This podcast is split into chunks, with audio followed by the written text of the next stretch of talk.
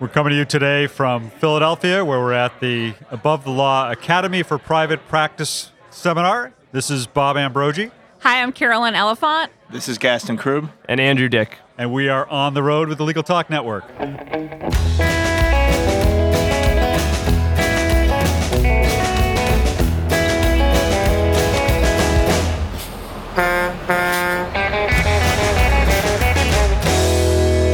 So we've just done a program here today on a level playing field, how boutiques can compete for sophisticated and lucrative business. And uh, the three panelists who are with me today on today's program all have unique, either solo or small firm practices in which they do exactly that. So, what I want to do is to kind of just start by going around quickly and asking each of you to give us the uh, nutshell version of your practice and what you do. Carolyn Elefant, let's start with you.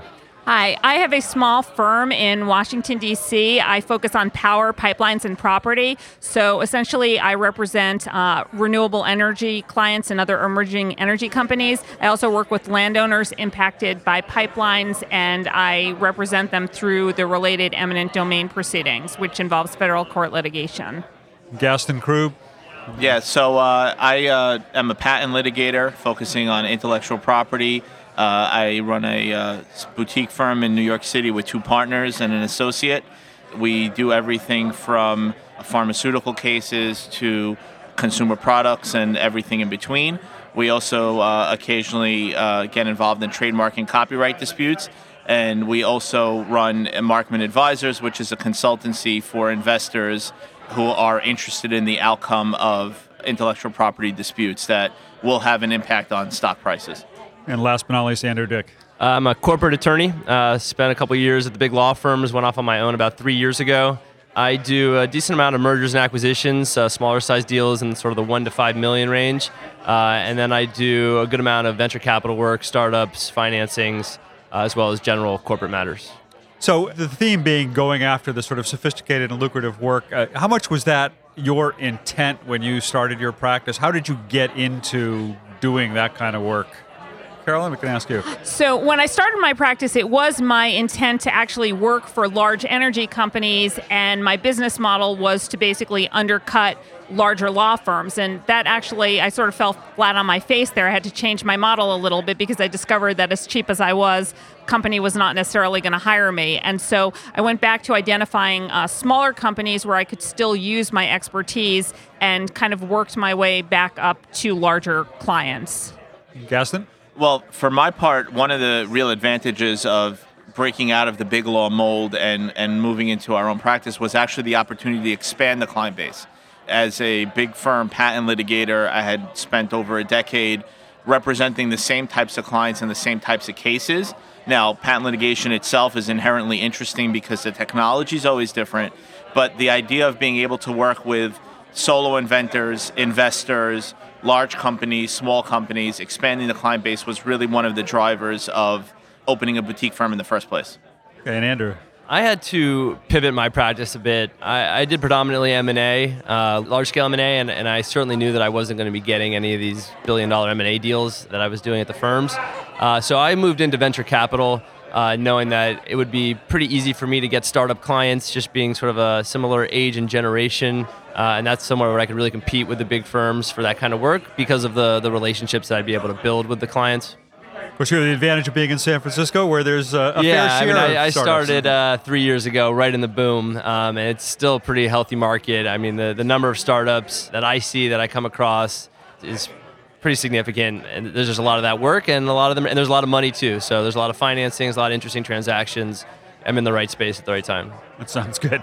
Uh-huh. So, how does a small firm lawyer, either just starting out or even with an established practice, start to get a foot in the door of going after this this more sophisticated work? What what advice do you have for how a smaller firm or a solo can go after what maybe is sometimes traditionally the domain of larger firms?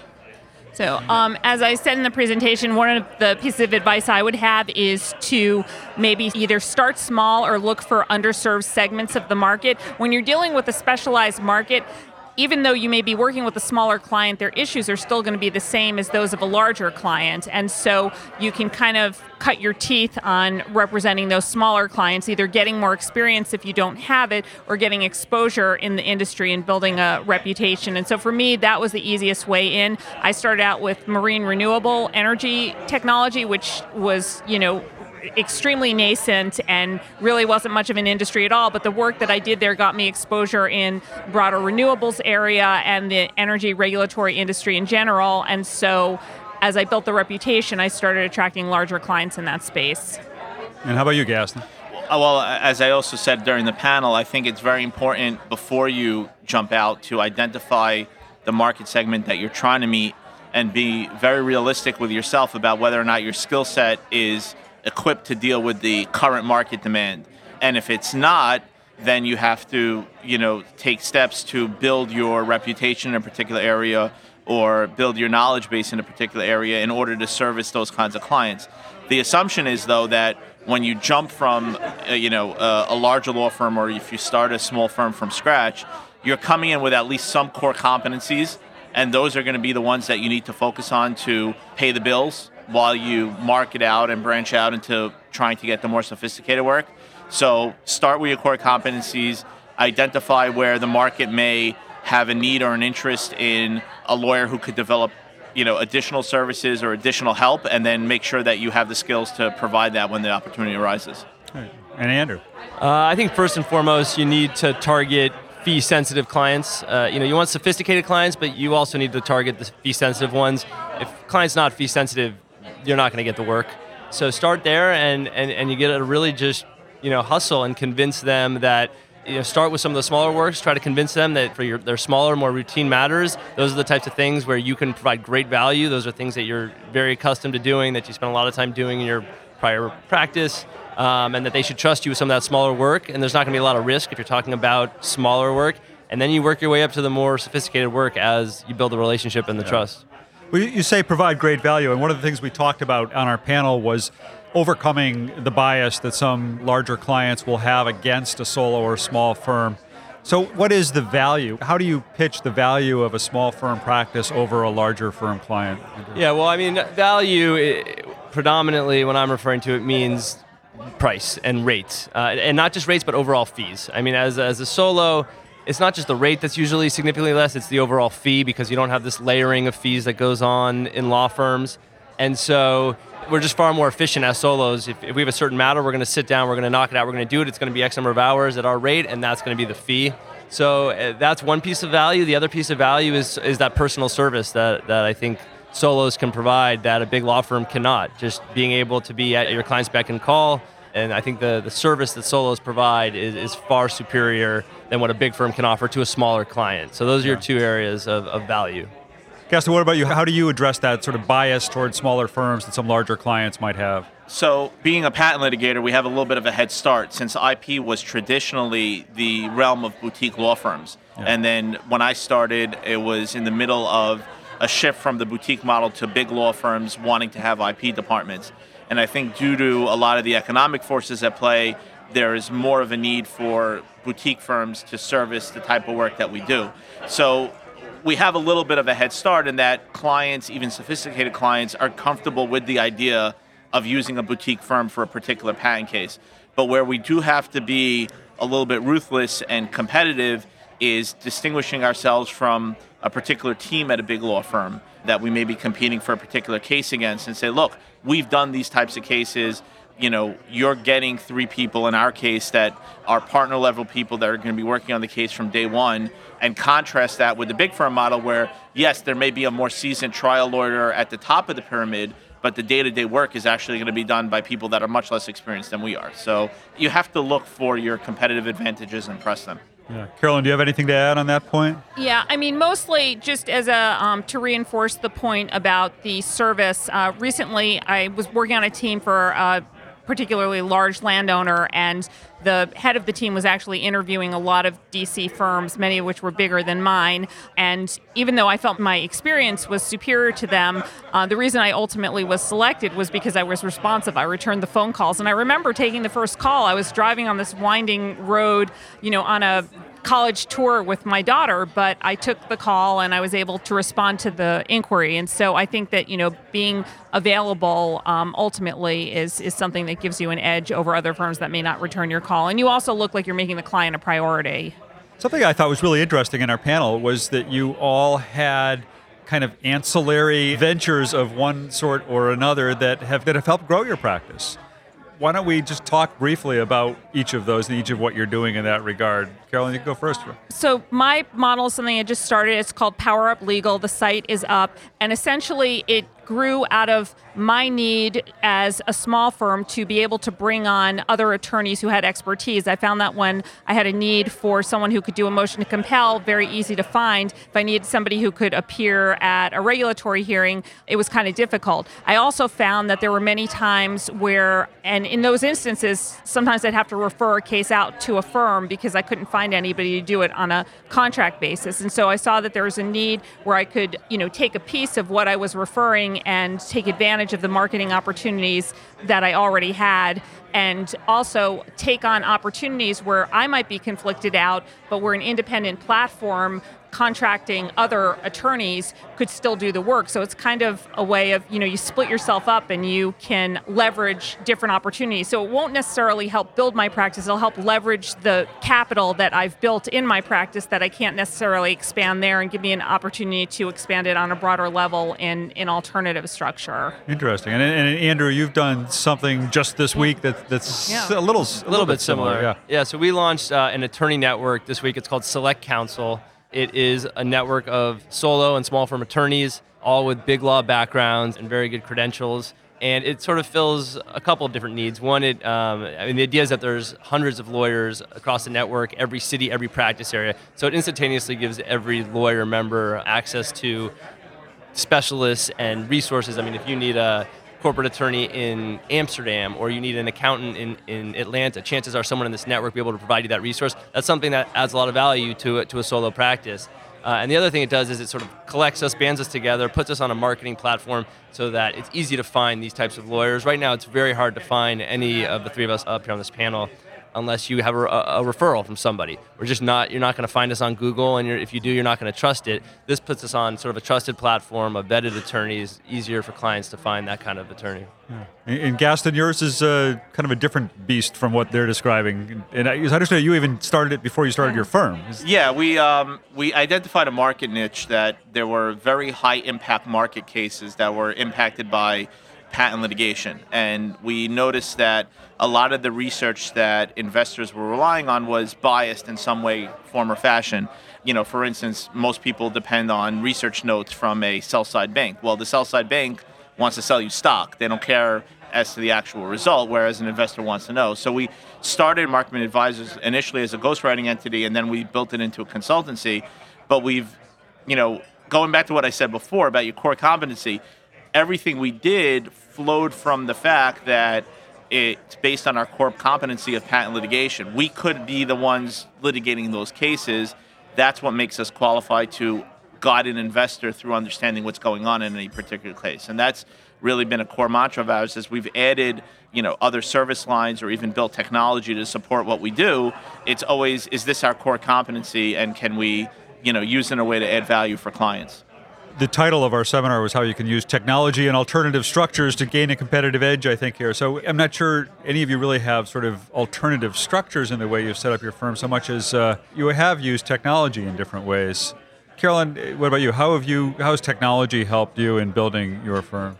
So, I mean, technology has been critical because without technology, you know, with having to do paper filings and things like that, it just would not have been feasible, especially getting started. So it's enabled me to um, process cases more quickly. It's enabled me to do research more quickly. And a lot of the landowner cases that I do, I'm able to go on Google Maps and find a map of how the property looks, where the pipeline goes. I mean, you know, previously it would have been thousands of dollars to have like an airplane fly over it and get the measurements. So it helps in the substantive area of practice, and it's also helped me to market the practice. I mean, I was always able, even when I had a temporary office, I always had a website that looked really good, that had a lot of resources, and so it enabled me to project a more professional image than perhaps one would have found when they came through the uh, smoky filled hall up to my temporary office space. So.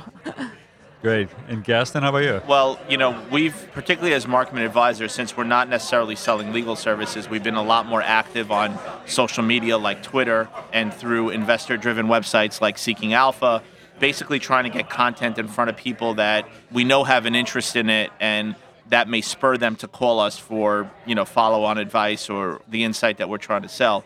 Separately, on the legal side of things, patent law and, and intellectual property laws are generally federal laws, and at any given time, our firm can have cases, you know, literally coast to coast. Without technology, without the ability to interact with local counsel easily in different jurisdictions, we quite frankly wouldn't be able to do what we do. So we rely on everything from, you know, third-party services that aggregate cases and decisions on a daily basis to you know extensively using e-filing and pacer and things of that nature. And also just being able to tap into intranets of partner firms that we may be working on on a particular case.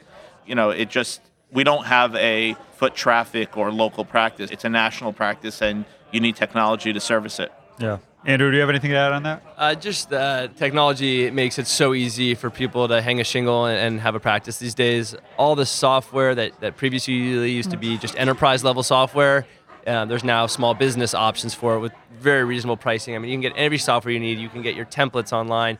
What Lexis and Westlaw are, are reasonable. Uh, you know, being able to use Google Hangouts or chats and Skype. And uh, one interesting thing I've noticed is clients almost never want to go out of their way to meet in person, which is not necessarily a good thing.